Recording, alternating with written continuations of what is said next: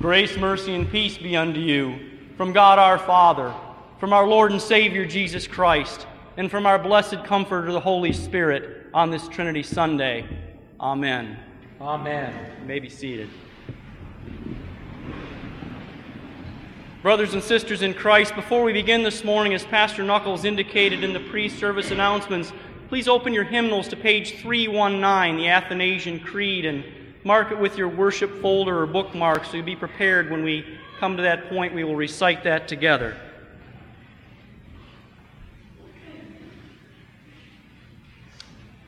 As I grow older, I become more and more convinced that being a Christian is the most difficult religion in which to remain faithful.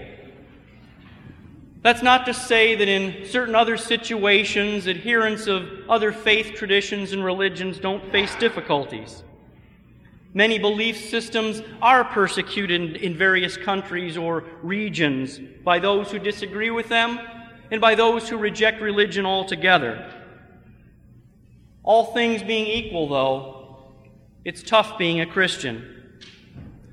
Part of that is part of that difficulty is due to characteristics that we share as Christians with several other faiths. For one thing, like many other faiths, but unlike others, we do not have a visible God who is easily seen, identified, or experienced. We don't worship a tangible object like a tree or an idol, or a visible one like the sun or the moon. A God you could touch and you could see would seem to be more present and somehow more accessible to us. It's also tough having a faith in which there is nothing at all that we can actively do to achieve its ultimate objective the removal of the guilt of our sins and the reconciliation with the divine that assures us of everlasting life. We cannot perform any way in earning our deity's favor through any actions we might do, even in part. We can only surrender. We can only acknowledge our inability to do anything worthy of God's blessings and accept those blessings in humility, not in pride at having done more than the next person toward our piety and toward our salvation. Christianity is also quite difficult because we are the primary targets of all of Satan's efforts to destroy faith and to draw people away from the one true God. People of other religions and people of no religion at all certainly do face temptations to sin. Yet those temptations come from their own fallen nature and from the calls of the world around them, not from the devil himself. After all, why would Satan need to pull a Buddhist or a Muslim or a Jew or a Hindu away from a God or a faith that cannot save them from eternal damnation. When you think about all of the dangers and all of the difficulties in trying to live out a Christian life, what a blessing it is that our Lord has promised to us that not a single one of those whom He has chosen will be snatched out of His omnipotent hand. We have His assurance that we will be kept safe in the ark of His church, protected from all the threats that would turn us away. We can never comprehend, and we can never answer the question of why some fall away from faith and do not return, while He keeps us steadfast even in our weakness. Now, some of the many tools that our loving God has provided to His church through His holy word are the creeds, those formal statements of faith that describe God's being and elaborate upon God's work. We're most familiar, of course, with the Nicene Creed and the Apostles' Creed. We say them together quite regularly in the course of our weekly worship. But if you look carefully, the scriptures are chock full of creeds, are they not? There are dozens, if not perhaps hundreds of locations where an individual within the Bible states his belief or her belief about Almighty God. Some of these creeds are quite simple. Others are more extensive and more elaborate.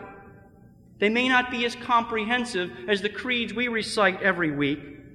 They don't fully explain the faith in the same way, but they are certainly there. Look back to Israel's statement in the Old Testament The Lord is one. To Job's confession, I know that my Redeemer lives.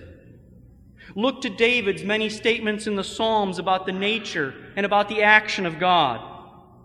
And in our epistle lesson for today, for today, does not Peter deliver a creed of sorts, a powerful statement of belief about who Jesus is and what Jesus has done? Even in our gospel, does not Jesus himself give one of the most succinct and most powerful creeds about the nature and the work of God? For God so loved the world that he gave his only Son, that whoever believes in him should not perish, but have eternal life. Today is Trinity Sunday, a day that for some, unfortunately, creates a great deal of awkwardness and anxiety and even some resistance to confessing their Christian faith in a creed. Some resist the Athanasian Creed because it's unfamiliar to them. Others don't care for it because it is somewhat longer than the other common creeds and at times it seems to get a bit repetitive. Lord knows how inconvenient it would be for us to spend a couple of extra minutes confessing the only thing that stands between us and total permanent death, right?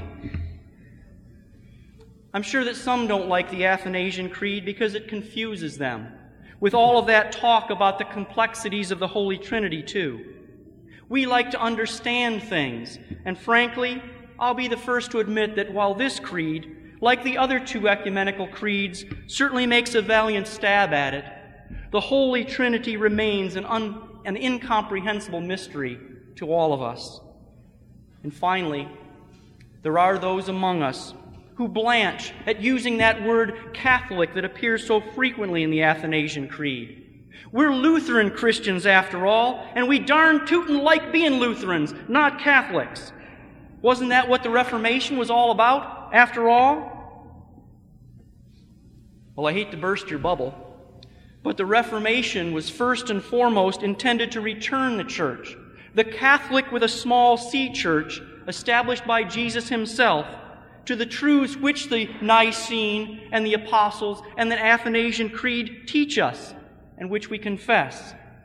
In fact, if you look to the Book of Concord, the Lutheran Confessions, the very first documents incorporated there were these three ecumenical creeds.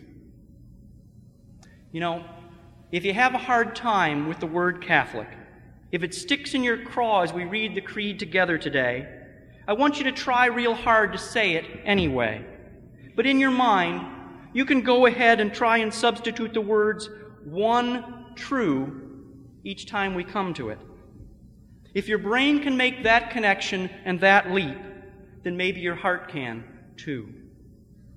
Let's stand and give it a try. Up through paragraph 18.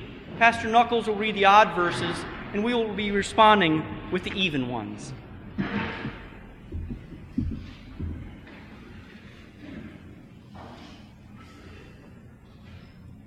Whoever desires to be saved must above all hold the Catholic faith. Whoever does not it holy and undefiled will without doubt perish eternally. And the Catholic faith is this.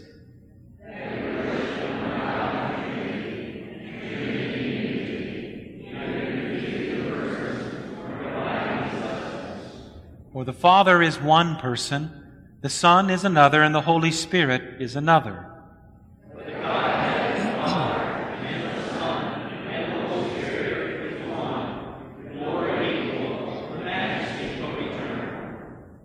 Such as the Father is, such is the Son, and such is the Holy Spirit. The Father uncreated, the Son uncreated, the Holy Spirit. The Father infinite, the Son infinite, the Holy Spirit infinite. The Father eternal, the Son eternal, the Holy Spirit eternal. And yet, there are not three eternals, but one eternal. Just as there are not three uncreated or three infinites, but one uncreated and one infinite. In the same way, the Father is almighty, the Son Almighty, the Holy Spirit Almighty.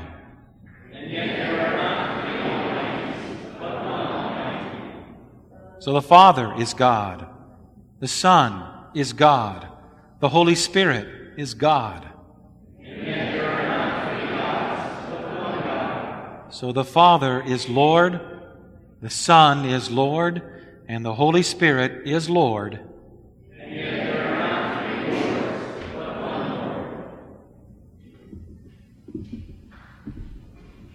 May be seated.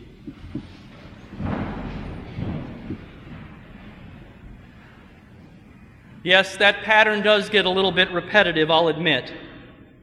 But it's that pattern that really drives the points home, too. That these things are crucially important for us to know and to believe about God. For as we confess at the very beginning of the Athanasian Creed, whoever desires to be saved must above all hold the Catholic, that is, the one true faith. That almost understates the matter, really. For it's not just above all that we must hold the faith, but to the exclusion of all beliefs which run contrary to it. And it's surprising how many nominal Christians don't seem to understand that. They think that it's perfectly okay to treat the faith and the truths about it which God's Word reveals to us as some sort of a buffet line where you pick and choose. They find it perfectly acceptable to chisel off the sharp edges of the Ten Commandments and to dilute the strength of God's message until they can define a God that they are comfortable with. Their God isn't powerful enough to have created the world in six days. Their God wasn't angered enough by sin to have flooded the whole world and wiped out his creation, but for a faithful few.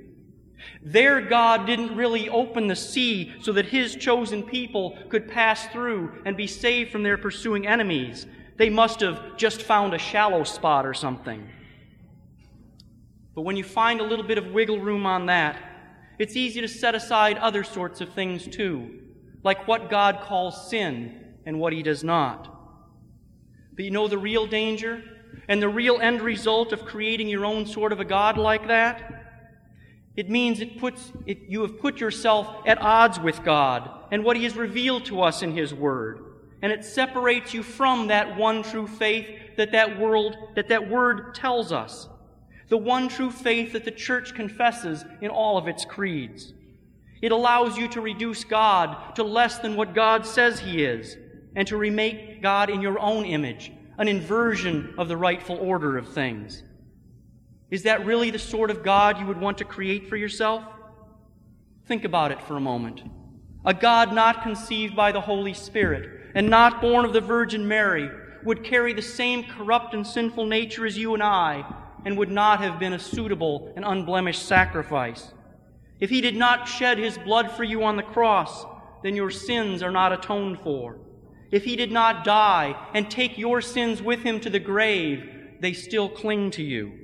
And if he did not return to life, as he had prophesied and promised, you would have no hope of victory either but the one God, the God we worship in Trinity and the Trinity in unity, uncreated, infinite, eternal, and almighty, has accomplished all of that for you.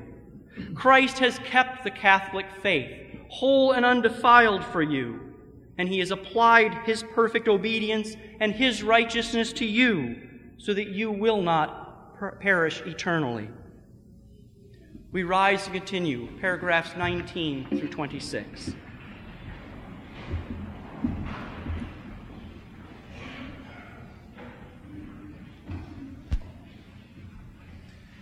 Just as we are compelled by the Christian truth to acknowledge each distinct person as God and Lord, so also are we prohibited by the Catholic religion to say that there are three gods or lords. The Father is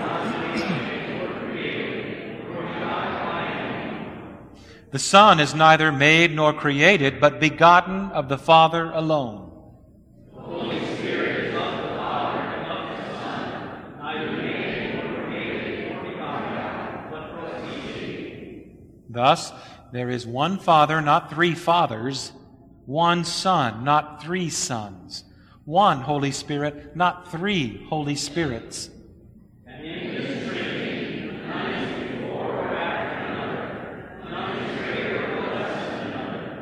But the whole three persons are co eternal with each other and co equal, so that in all things, as has been stated above, the Trinity in unity and unity in Trinity is to be worshiped.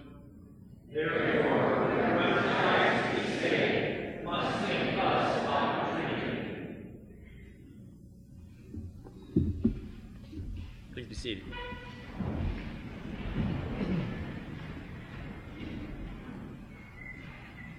All three of the Christian creeds speak clearly to the belief that our one God exists in three persons Father, Son, and Holy Spirit, and has existed in three persons from all eternity. This puts us at odds, of course, with other major monotheistic faiths such as Judaism and Islam. There isn't room in those religions for such notions as the Trinity. To divide God into more than one person degrades his power and sovereignty, we're told. As for a human being to have a divine nature, ridiculous, preposterous, blasphemous. But what really denies or degrades God's power and God's sovereignty, though? Telling God that He can't exist in the ways that He has revealed Himself to be? Or accepting it as beyond our comprehension and our limited ability to understand? It seems to me that any human attempts to paint God into a corner or to shove Him into a box that He has not constructed for Himself are far more preposterous, far more blasphemous than simply bowing our heads and saying, As you say, Lord. We may not win over other people of the book like Jews and Muslims to Christianity, because only the Spirit can do that, working through the proclaimed Word of God. But we ought not and we must not shy away from the creeds simply because we're afraid that their clear witness to the Trinitarian nature of our God might offend others. In spite of all attempts to paint it as such, we do not worship the same God as those other religions. Yes, we do have some very strong common roots, and we do share portions of the scriptures with them, even those portions that were copied over under supposed different human authorship. But there can be no avoiding the fact that apart from the belief that the Son and the Holy Spirit are co equal and co eternal with the Father, we cannot have the same God. Another difficult truth is that many other supposedly Christian denominations have abandoned the creeds of the church as well. Sometimes this came about because of an abandonment of liturgical worship for some sort of a free form and spontaneous worship an attempt to supposedly return to the basics of the early church, historical evidence to the contrary notwithstanding. But the fact is, Christian worship has been liturgical from the very beginning, as was worship in the synagogue, and before that in the temple and in the tabernacle. Creeds became a part of Christian worship because stating a common faith publicly is a witness to an individual's belonging to the church and it demonstrates a unity within a Christian congregation under Christ. Another familiar cry among those who have abandoned the common public statements of faith for some sort of individualized and subjective testimony of experience is deeds, not creeds. While we do acknowledge that from our Christian faith flow good works on behalf of our neighbor and to the glory of God, there's a huge problem with a statement such as deeds, not creeds. Deeds are what you do, creeds are what you believe. Is there any clearer way of advocating to the world the false and dangerous teaching of works righteousness? Or a more prideful way of undermining the absolute necessity of Christ's sacrificial death and the truth that faith in Him alone saves than to say deeds, not creeds. We speak the creeds because we're, we are compelled by the Christian truth to acknowledge that each of the three persons of the Holy Trinity are God and our Lord, and that the nature and the work of these three persons are essential to our faith. Desiring to be saved, we do and we must think thusly about the Trinity and confess, both as individual Christians and as church, their truths. We continue now with our final recitation of the Athanasian Creed, beginning with paragraph 27.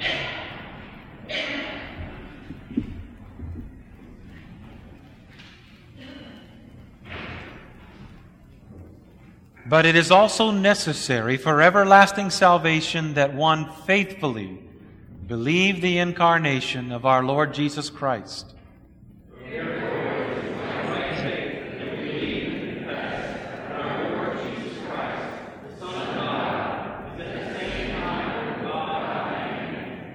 He is God, begotten from the substance of the Father before all ages, and he is man, born from the substance of his mother in this age.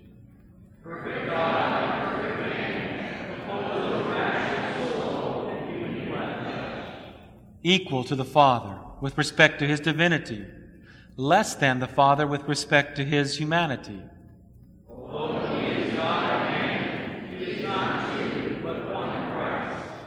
One, however, not by the conversion of the divinity into flesh, but by the assumption of the humanity into God.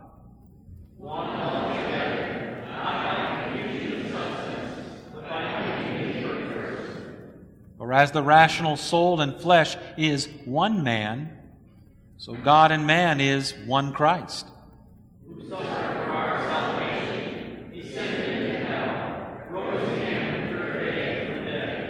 ascended into heaven and is seated at the right hand of the Father, God Almighty, from whence he will come to judge the living and the dead.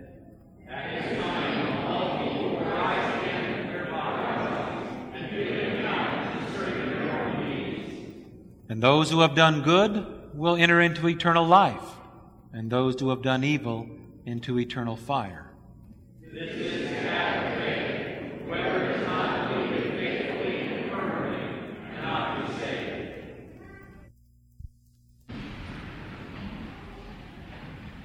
If you are paying attention or if you are familiar with the Athanasian Creed, you probably notice that the middle section describes the eternal natures and relationships of the three persons of the Trinity, while this latter section that we just read a moment ago goes into great detail about the person and the work of Christ. In fact, if you look closely, you can probably detect the echoes of portions of the Apostles' and Nicene creeds within each of these two sections. In the second section the begottenness of the Son and the proceeding of the Holy Spirit from the Father and the Son. Now, as we look at the final section of this creed, we see, as we do in the other creeds, the centrality of Jesus Christ to our faith and to our salvation. Note, if you will, how this final section begins. It is also necessary for everlasting salvation that one faithfully believe the incarnation of our Lord Jesus Christ. Not that Jesus Christ was just a good and noble human being, chosen and blessed by God and somehow infused with the Holy Spirit. Not that Jesus was a spirit being or some sort of an angel that came to proclaim God's message and to do miracles. Not that Jesus was a manifestation of God, as the Lord had previously appeared visibly to people in the Old Testament. Rather, we confess the incarnation of our Lord Jesus Christ, the taking on of human flesh by its assumption into the wholeness of God, a complete unity of the human and the divine, as inseparable as it is incomprehensible. A God of such love that he chose to be united in body with humanity and united in life and in suffering and in death with humanity. In love, the only Son was given for you, that you might believe and might confess these truths about God, Father, Son, and Holy Spirit. He has done the ultimate good, so that you need not worry that you have not done enough to enter into eternal salvation. As St. John recorded of Jesus' words to Nicodemus, God did not send his Son into the world to condemn the world, but in order that the world might be saved through him. The good that Jesus has done is now yours through faith in him. This is the one true Catholic faith. Believe it faithfully, believe it fully, confess it boldly and publicly and confidently, and you will be saved through him. In the name of the Holy Trinity, Father, Son, and Holy Spirit, Amen.